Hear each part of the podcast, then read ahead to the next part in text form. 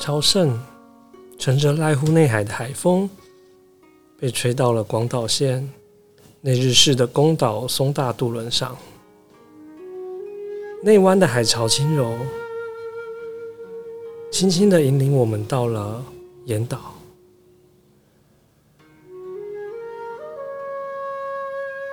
映入眼帘的是一座高达十六公尺高的巨大鸟居，镇守着这座拥有一千四百多年的神社。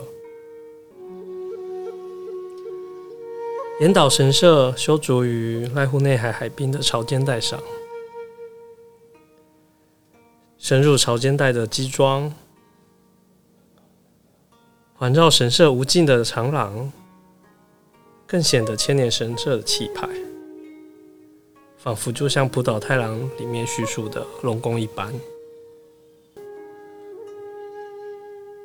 这座被誉为日本三景之一的岩岛神社，在夜幕低垂时，长廊上的铁灯笼照亮了神社的轮廓，